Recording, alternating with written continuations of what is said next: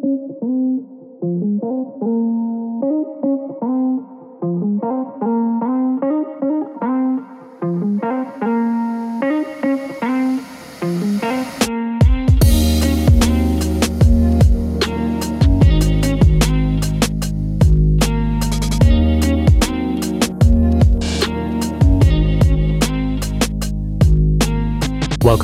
Fable, a pastoral podcast that discusses common and often controversial topics from a biblical perspective.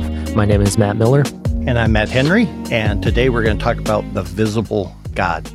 Um, so, by way of introduction, when you deal with a person of God, you always end up in very deep waters very, very quickly. Um, now, we've already talked about in detail the doctrine of the Trinity, um, but in no way, shape, or form did we exhaust that topic.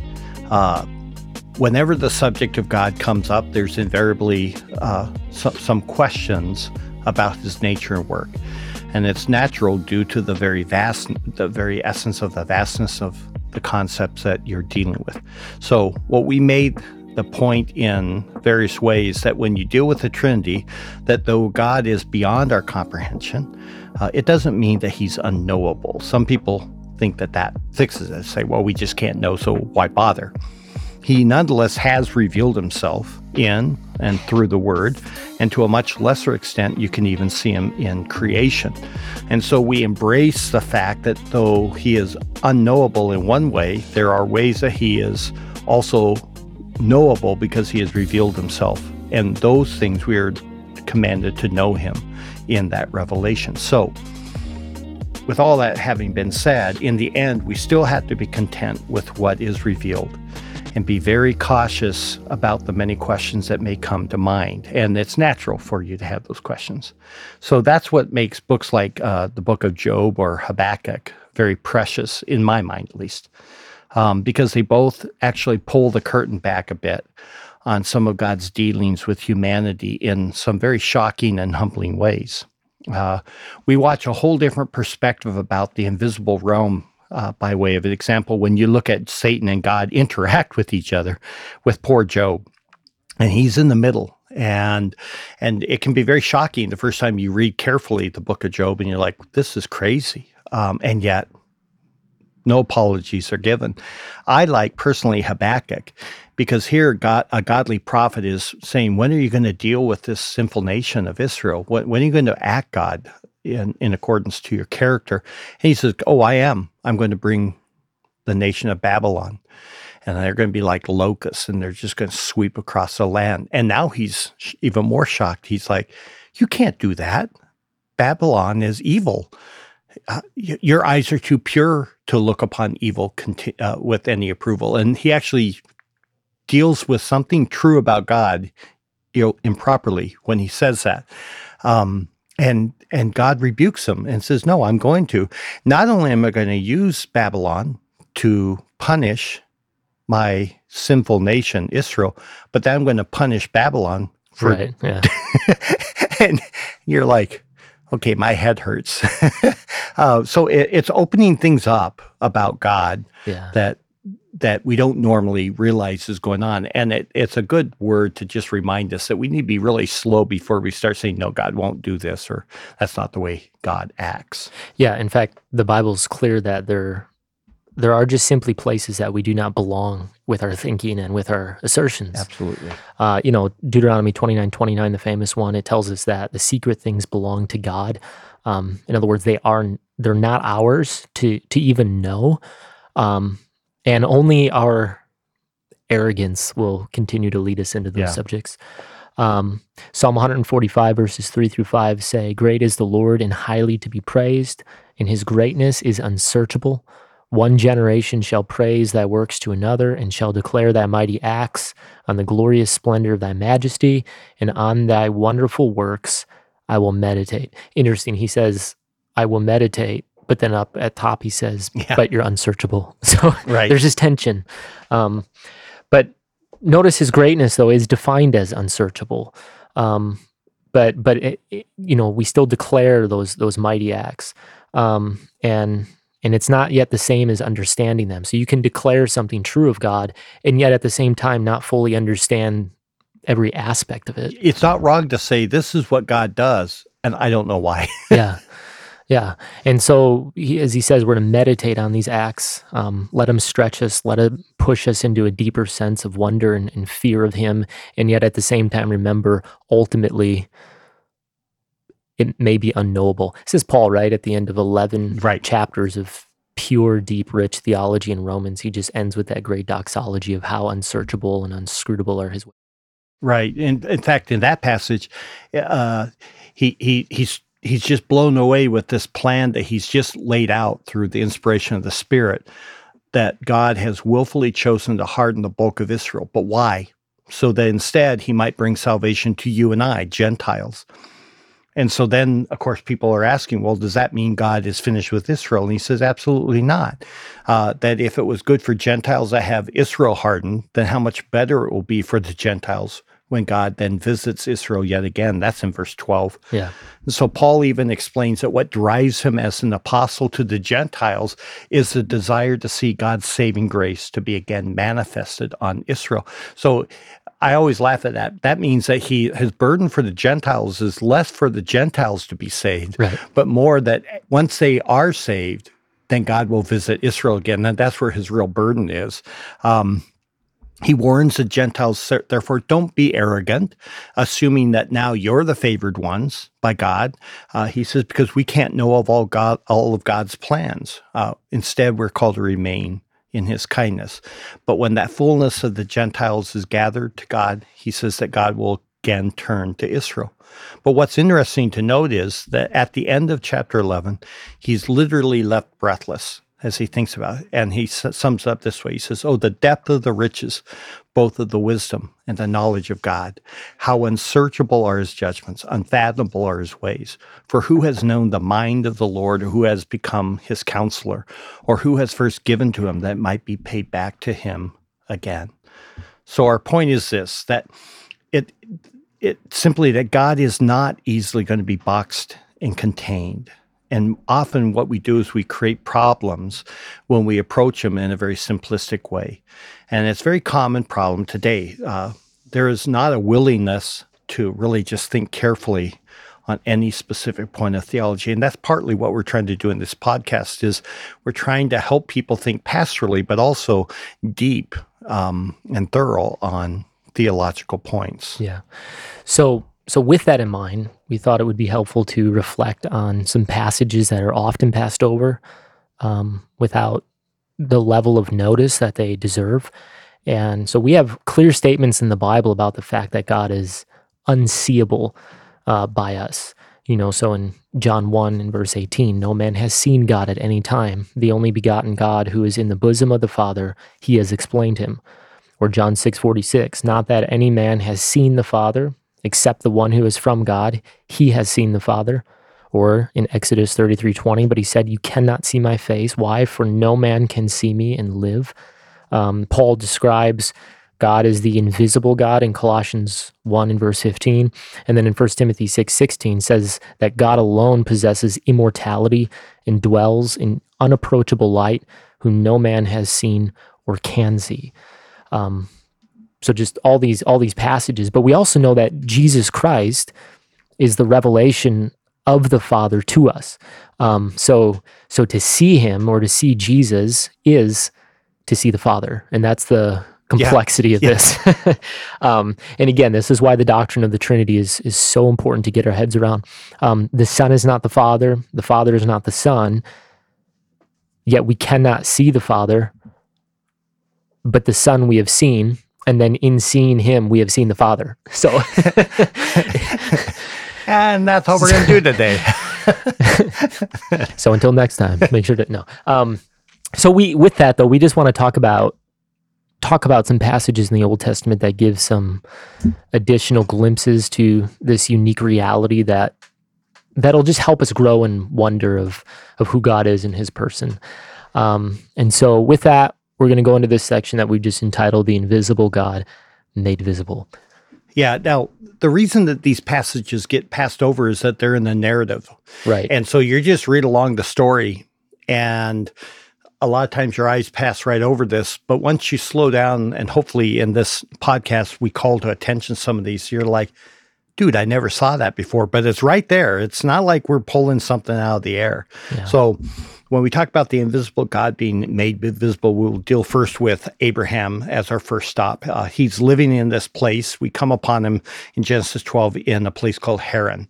But before that, he was he had this encounter with God apparently because in Acts 7, Stephen said that God appeared to Abraham before he was in Haran while he was still living in Mesopotamia. So somewhere time before then, before Genesis 12:4, he had already had God, and we have this thing. He appeared to Abraham. So then in Genesis 12, verses 6 and 7, twice we have a statement that God appeared to Abraham. Now, the question that you would want to ask is, well, whoa, what, what do you mean appeared? What is meant by that? And what we're going to argue in this podcast is that it was actually the second person of the Trinity. It's not Jesus because he's not born yet, but right. the second person of the Trinity, the Son, who appeared to him. So in, in Genesis 15, uh, we read about the covenant God makes with him. Um, and what's interesting is that in verse 1 and in verse 4, it doesn't say that God appeared, but rather something else. Um, so listen to these words, verses 1 through 7. Um, it says, After these things, the word of the Lord came to Abram in a vision, saying, Do not fear, Abram. I am a shield to you. Your reward shall be very great. Abram said, O Lord God, what will you give me since I am childless, and the heir of my house is Eliezer of Damascus? And Abram said, Since you have given no offspring to me, one born in my house is my heir. Then behold, the word of the Lord came to him, saying, So that's the key phrase. The yeah. word of the Lord came to him, saying, This man will not be your heir, but one who will come forth from your own body, he shall be your heir. And he took him outside. Now, the antecedent of he yeah. and he took him is what? Well, it's the word of, of the, the Lord. Lord. So it's all of a sudden you're you're like, wait, wait, wait. Is I there thought, a person yeah. there, or is it? yeah oh, audible. Something's going yeah. on here. And yeah. if you get the show notes, you'll see that we bolded these. Yeah. So so the word of the Lord comes to him, and then in one verse later it says, and he, presumably here, the antecedent, the nearest one is the word of the Lord, says, took him outside and said. So again, word. now look toward the heavens and count the stars, if you are able to count them. And he said to him, So shall your descendants be. Then he believed in the Lord, and he reckoned it to him as righteousness. And he said to him, I am the Lord who brought you out of the Ur of Chaldeans to give you this land and possess it. So notice that this is no simple vision, um, nor is it merely auditory. Yeah. And that would be the point to observe. Right. Um, the word appears. So right that right there is your mind goes into a cramp. The word appears and speaks and then leads him outside. Um, then the word is specifically identified as being Yahweh. Uh, That's so cool. All capital letters, yeah.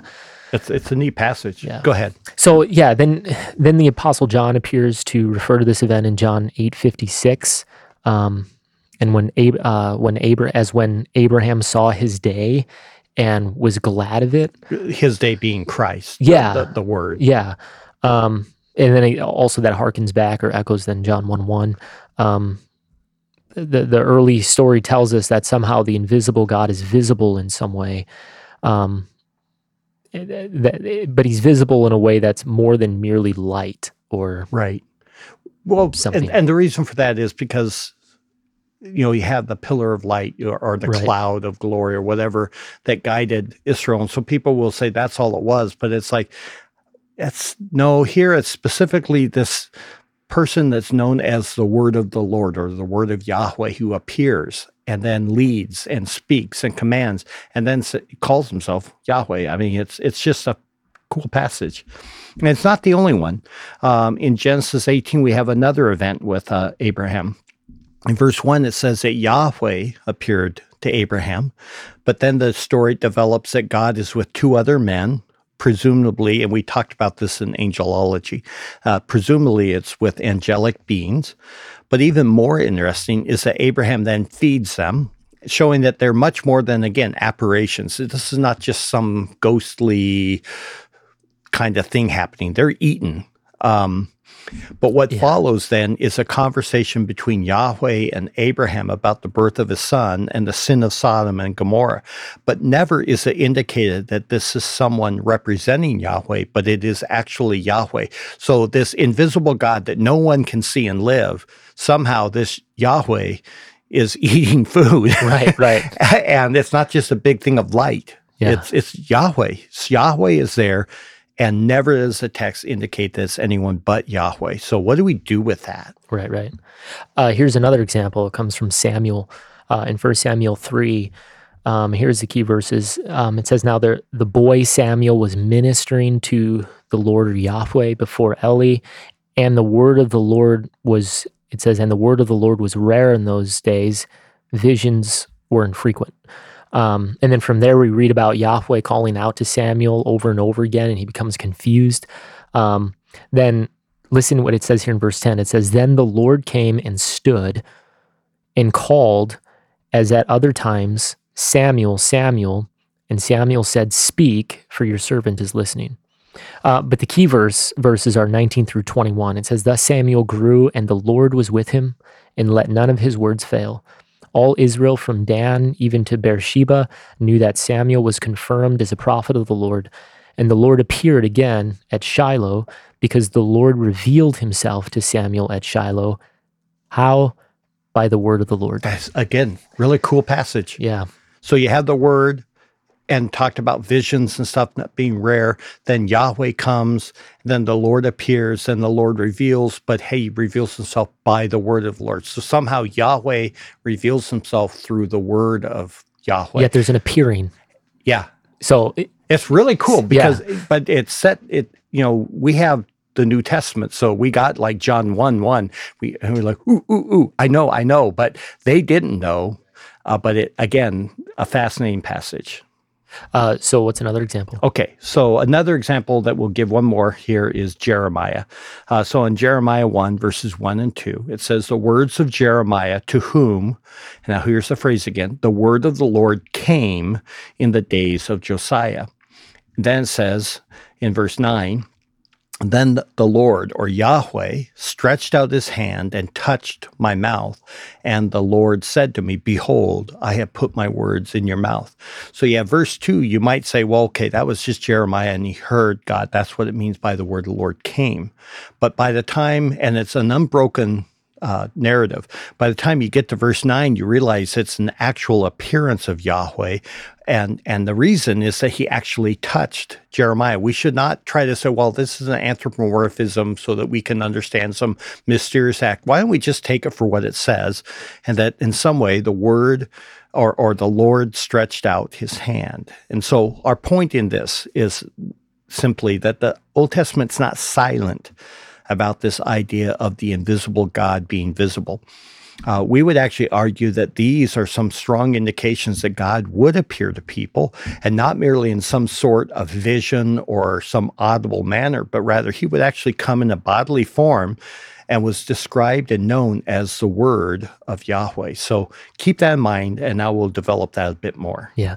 So now you get to this concept of the angel of the Lord. Yeah, my, one of my Um, favorites. yeah, it's fascinating. Um, here we come to another way that God would appear to people, um, and it's a, it's a more common way in the Old Testament, um, or at least the way the Old Testament describes it. But it it's no less fascinating. Uh, the first example is that of, of Hagar, poor Hagar, who's the servant of Sarah or Sarai, uh, as we know, and the mother of Ishmael from Genesis 16 um, and she's she's dealt with in that that narrative in such a harsh way by Sarai. If you know the story, that she flees actually into the wilderness, um, and there she is in a very difficult situation with no ple- people. There's no place to go, um, but yet in all that, the story is not about her. Right. Um, nor is it about Sarai, nor is it about Abraham. Uh, rather, as true, most true of most Old Testament stories, it's about Yahweh. And and here we meet this very unique figure uh, that's known as the angel of the Lord. So you want to read it? Yeah. So in Genesis 16, and I'm going to read verses 7 and then 9 through 11. So she's out there, she's miserable, and it says, The angel of the Lord found her by a spring of water in the wilderness, by the spring on the way to Shur. Then the angel of the Lord said to her, Return to your mistress and submit yourself to her authority. Moreover, the angel of the Lord said to her, I, notice that, I will greatly multiply your descendants so that they shall be too many to count. The angel Lord said to her further, Behold, you are with child, and you shall bear a son, and you shall call his name Ishmael. Why? Because the Lord or Yahweh has given heed to your affliction.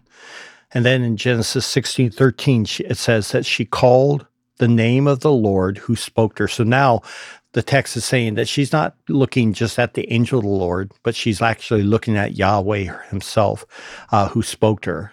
Thou art a God who sees, for she said, I have remained alive here after seeing him, seeing Yahweh. So, um, all of this, you have the angel of the Lord who will multiply your descendants. Then he says that Yahweh has heard her affliction. And then finally, she recognizes what and who she's seen. And obviously, she's amazed because she lived in, yeah. in all that.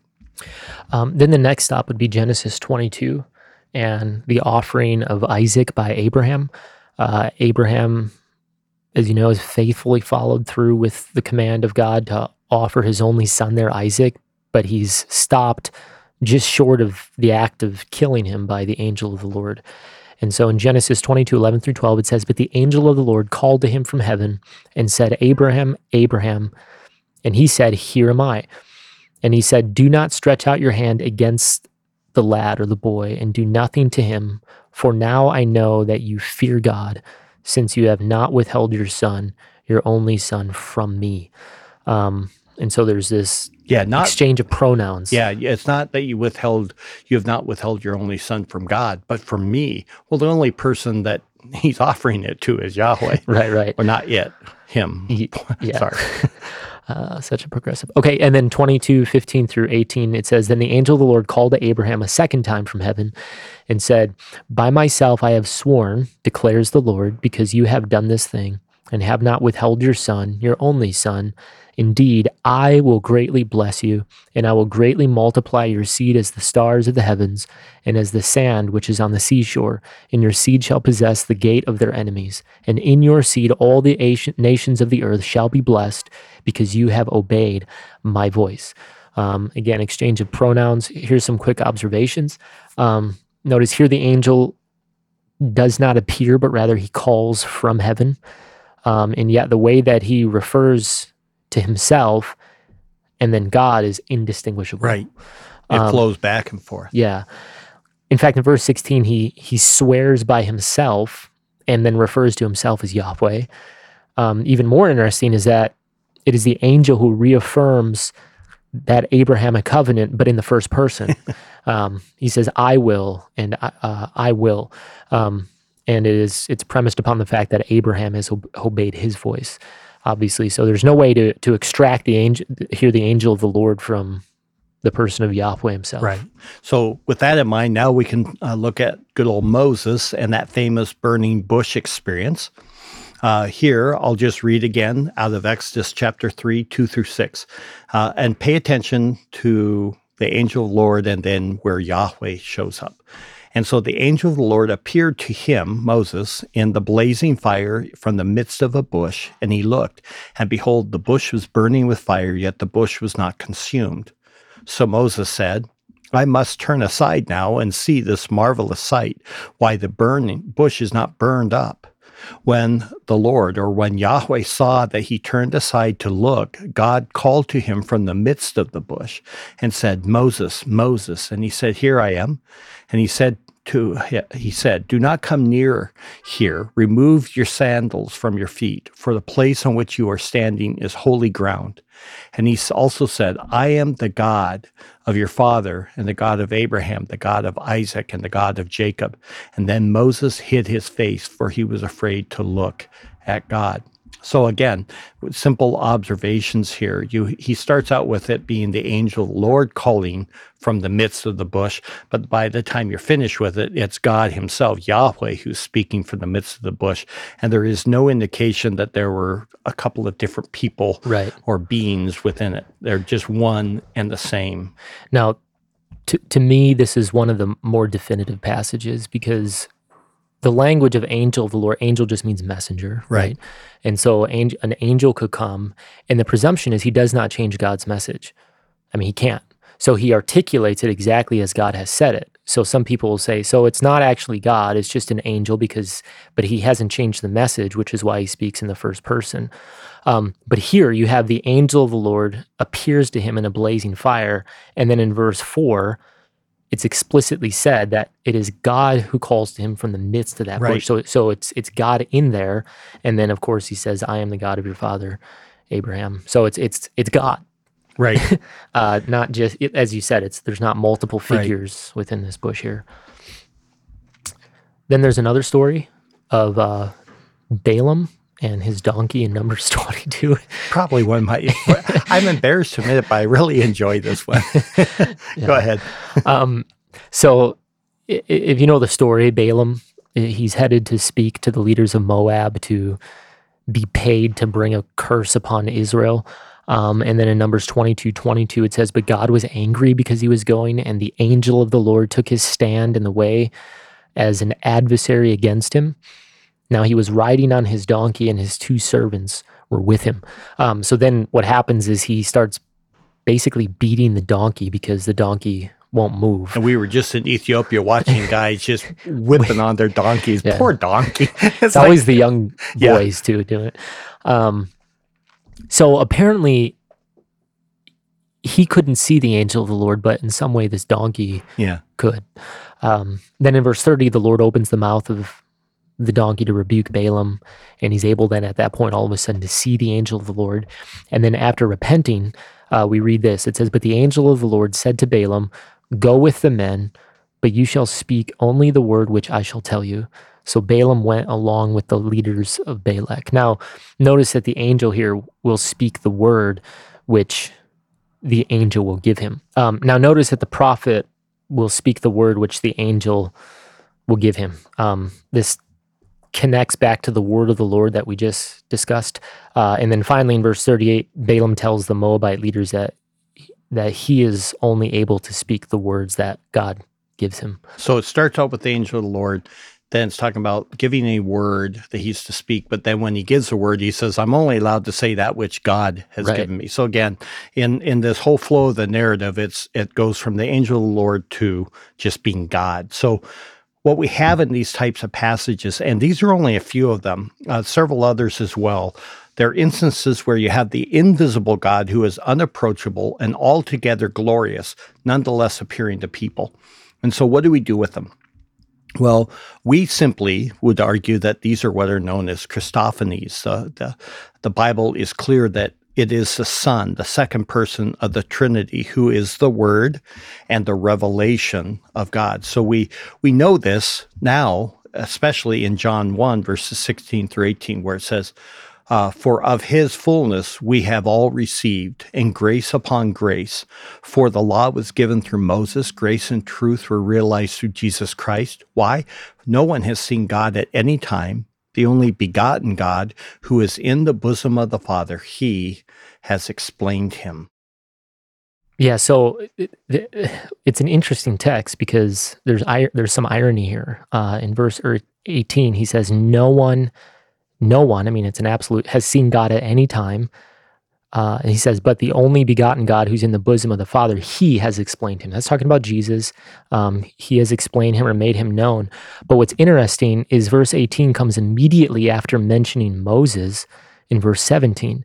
So, verse 18, no one has seen God at any time. Verse 17, the law was given through Moses. If you know Exodus 33 11, it says God spoke with Moses as if face to face. Face- right. So, it's like, what's what's going on here? right. Um, so, in one sense, no, no one has seen God, but in another sense, he's been explained or exegeted is the literal term or made known through this, well, Right. we would argue, second person of the Trinity. Well, and then that you'd have to almost go all the way back to John 1 1 and exegete that passage because it says, and the word was with God, making the word distinct from God.